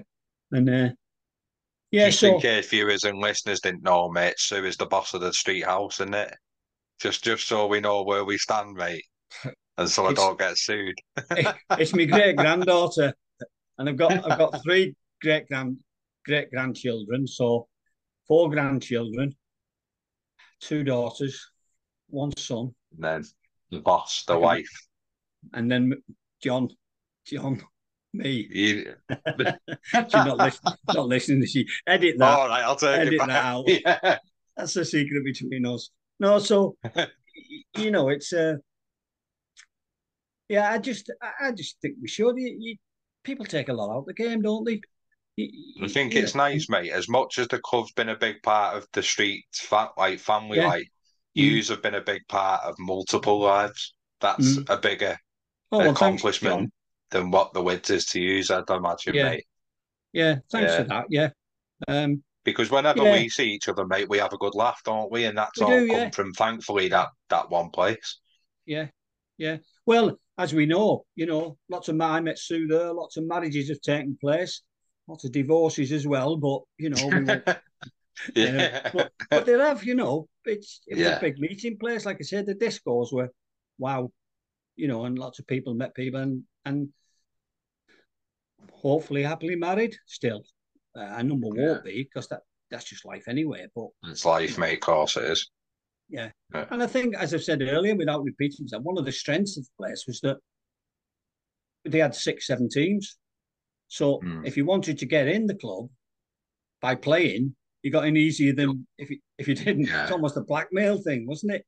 You know. Yeah, well, no, it just makes sense as well, mate, doesn't it? Yeah. And I do. It's tough, but you know, people do it, and that good luck to them. Yeah. Good luck to them. Yeah. Right. So, got a few daft questions for you, G. Yeah. Look forward to these. Yeah. Did you have any pre-match superstitions? The only superstition I had, I didn't care where I went in the line, as long as it was going on the pitch. I was happy with that. That didn't matter to me. Yeah. My left boot had to be on properly. I was left-footed. Right. And if that was okay, I was okay. So you were good to go. Yeah. It didn't matter what I put on first or last or whatever. Just, I never had a peg, you know, where people must have that. No, just my left boot, and then I was there. When I was captain a few times, I had to learn which was heads and tails. That's another one, John. That the old ones are the best, you know. But I like that. Yeah. So I just think, that was it. So the toughest player whether you know them or not, mate, if it's an opposition as well. But and the word toughest is different for everybody, George. But the toughest player you played with and against. You might not know the name against, but you might remember the position or the club. I can tell you some tough that I played against. I will answer that question first part. There was a fellow up at Orrell called Peter Bayman. He was tough player, back row. And Orrell. He played for Orrell. And Waterloo had a tough pack. And there was a guy called Jim Siddall, Mal Billingham. I think that was his name, Mal. I think it was Mal. Tough players, you know. Now I'm sure there are others around who were, and I'm not. They just stand out to you, don't they? Yeah, I'm not accusing these in any way. But then there was things like rocking. You could, I remember the old-fashioned stuff, mate. Yeah, and I'm not suggesting they were like that, but in my, you know, from where I was at the back, John, well at the back, they enjoyed it. They were tough. They looked tough, mate. No, but yeah, and I'm sure like. Going down to South Wales, you know, dear me. I mean, I think our biggest second row once was 6'2", and he wouldn't have gotten us from our position. So, yeah, I'm sure there are many more, but I remember those two being particularly tough. Toughest player. Alan Jerram would be one, propping. Rigby was another. He was tough. Kev Sanderson was another. Didn't take a backward step. Dave Robertson, you know, Ace, he was tough. He's a tough player. Yeah. Benny Rudds, who's no longer with us, they were tough players. So, and of course, they stood out, but there'd be people probably even tougher, the quiet ones, you know, that you don't notice or just go on, you know, can look after themselves if anything. Do the nitty gritty that gets overlooked. Yeah. Yeah. Yeah. Good, you know, but yeah. Yeah. Although it was a tough game, it wasn't just a dirty game. Play it properly. Yeah. Yeah. I think so. Yeah. I mean, but like I say, I was where I was. People would say otherwise, but like, you know, people will tell you stories of, oh, he kicked me in the back on purpose and stuff like that. Well, yeah, that went on. You know, even I still does, of course it does, yeah. Yeah, you know, it's just like, and that's what, again, I'm going to rant about these referees, you know. I saw that game last Saturday, and if one was a sending off, they were both sendings off. And again, back in the day, for me, they weren't, it was just what they call a rugby collision. You know, it's just an accident, isn't it? Yeah, it is, but to me, but things have changed and so on. And I do feel the TMO is the best defender in the world, because anything to try and stop a try for me, them TMOs, you know, I just find it absurd. They're all involved, I think. We move on. Yeah, So I'd go with them three. Yeah. So where was your favourite away ground? Where did you enjoy going to? Waterloo was always a good ground. Yeah. Nice, big pitch. I know you'll have been on it. Big pitch. Yeah. I think it's just things like a stand, you know, which we weren't used to. There was a big stand there, wasn't there? Typical traditional club where you had to go through the clubhouse and people would line up. Like Birkenhead Park, that, innit? Yeah, and they would line up, and it was all wooden floors, you know, and the bats, you needed a license, a swimming license to get in it. Do you remember all that? You know, and so Chester, Chester was another one. We had to get a water wings for Crack Riley, you know, in that bath at Chester, you know, and he was a top player, by the way. Let me tell you, and a top man, and he is, should have moved on but didn't. But that's, you know, anyway, top player, but. Chester was another one. I don't know if you played the big stand. Yeah. Big pitch.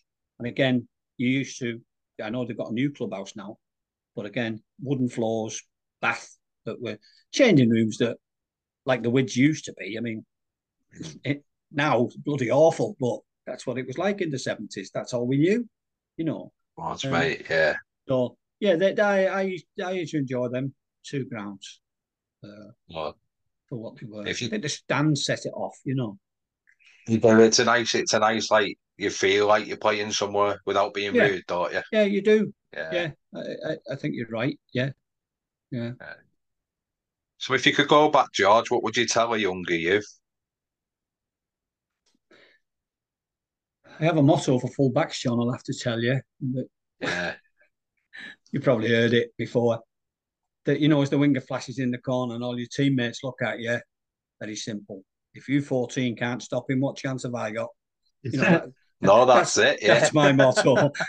You don't want to hear the replies I get when they come out with that. Yeah. I think like most things, you know, like I went to school with Charlie Morris, who married my sister, and blah, blah, blah.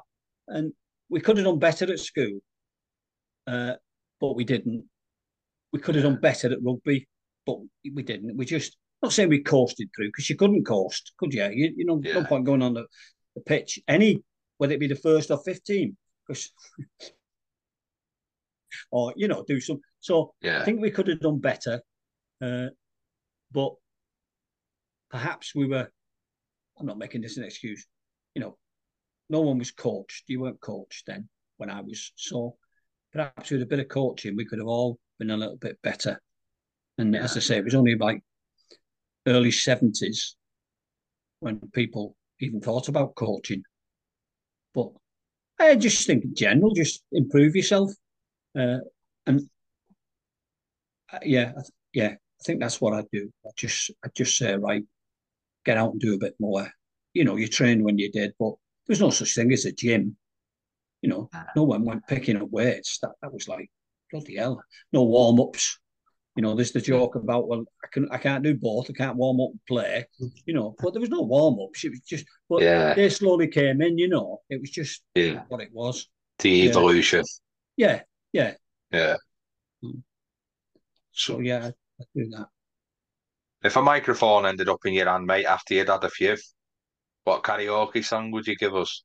Well, we suddenly, I don't know where this came from, but Sloop John B it would be. And anyone who, one of my tour songs, that. Well, anyone who played or was involved in, again, the 70s and the cup team, that was our song, the 76 cup team. We used to sing that. I don't know who brought it in, who didn't bring it in. And whenever we get together, which is now not, we'll all sing that and send it off to Andy Ruski, who was in Australia, who's, you know, he was a top player and good lad. I still email him, still contact him.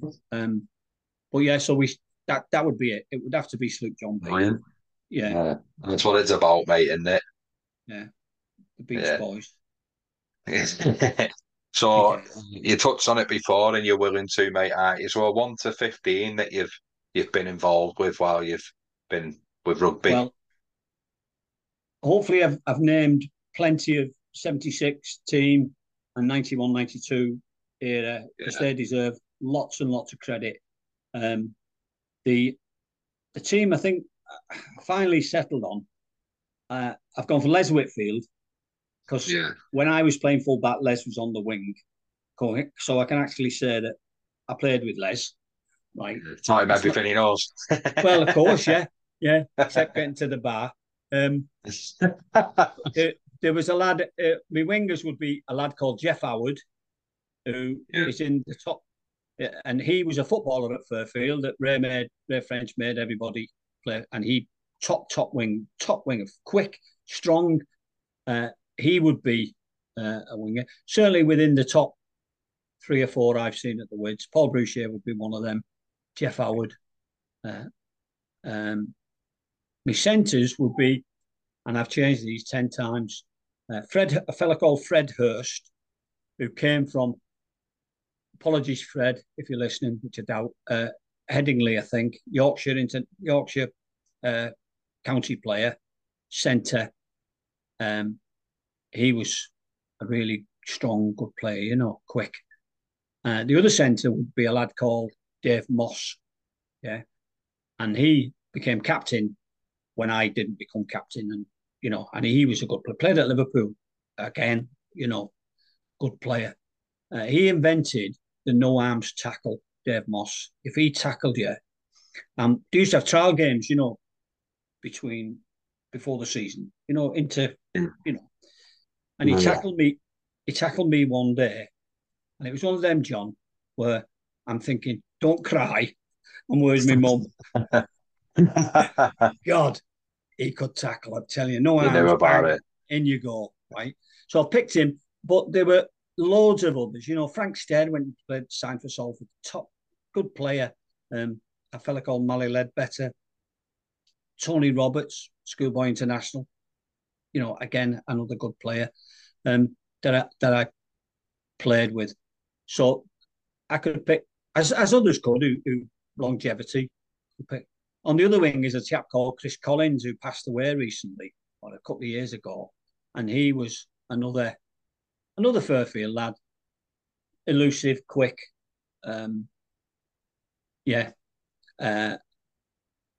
I didn't play with Paul Bruchier, so I can't pick him. Standoff, oh God, have you got a coin? I finally settled on Andy Ruski, right? But, you know, there were players like Alan Rudge, very good player. Alan Taylor, who's also passed away, sadly. He went and signed for Wigan, but he was a really good player. But I've settled on Andy Ruski.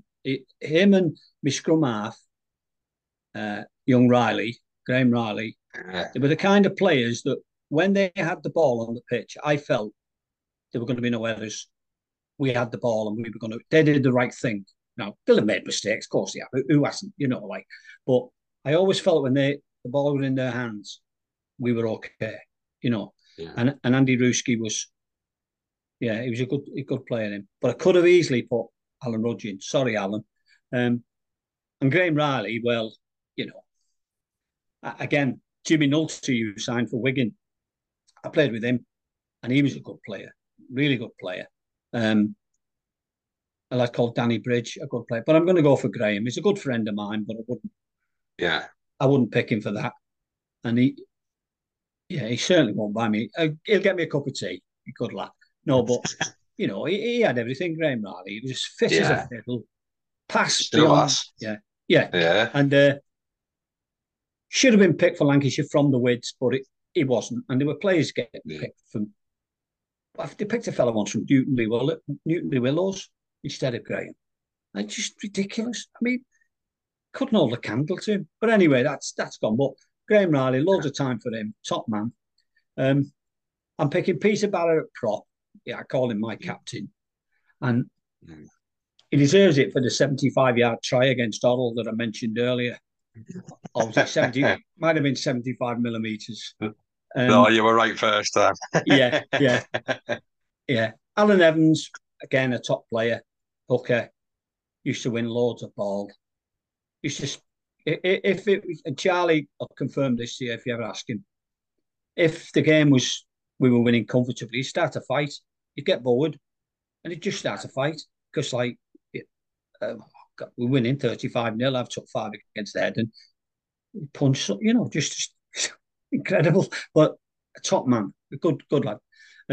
And then Alan Jerram and Charlie Morris, because the cup team, Alan was coach.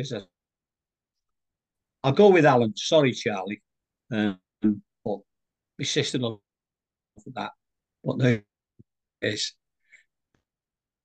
Second rows, I didn't know Dave Barmer, who was in Stan Myler, who just lives, strangely enough, of where we're living now. Because then you had to win the no lifting, a scramble. When I first was trying to make my way, Stan looked after me. I was only a boy, and he looked. Just shoulder, general chit. And another bloke, Eddie, who was a former president, and again, you had to win the ball, and they were good at that. When, like I say, no lifting, every line out goes to the same, doesn't it? And so on. So I'd go with them two. There's people like Benny Rudd, Robertson, Ray Davenport, other people, but it's got to be 3 of be Sanderson and Abby Forshaw, where, look, I told the story about Bill. They were just complimented each other. Players, Kevin used and Colin and Abby were like the footballers and would also knock people over, you know. Yeah. So I could pick another 50, you know, and probably another 50. I'm going to settle for them. Follow, like, share, subscribe and endorse us via Facebook, Trot the Eggin, Twitter @TrotTheEggin /@JohnHeath, Instagram Trot_D_Egg_in, YouTube Trot the Eggin, LinkedIn John Hetherington and Spotify Trot the Eggin. You've been listening to Trot the Eggin thanks to our sponsors Bardell Sports. Follow us on Twitter @TrotTheEggin and Instagram @Trot_D_Egg_in.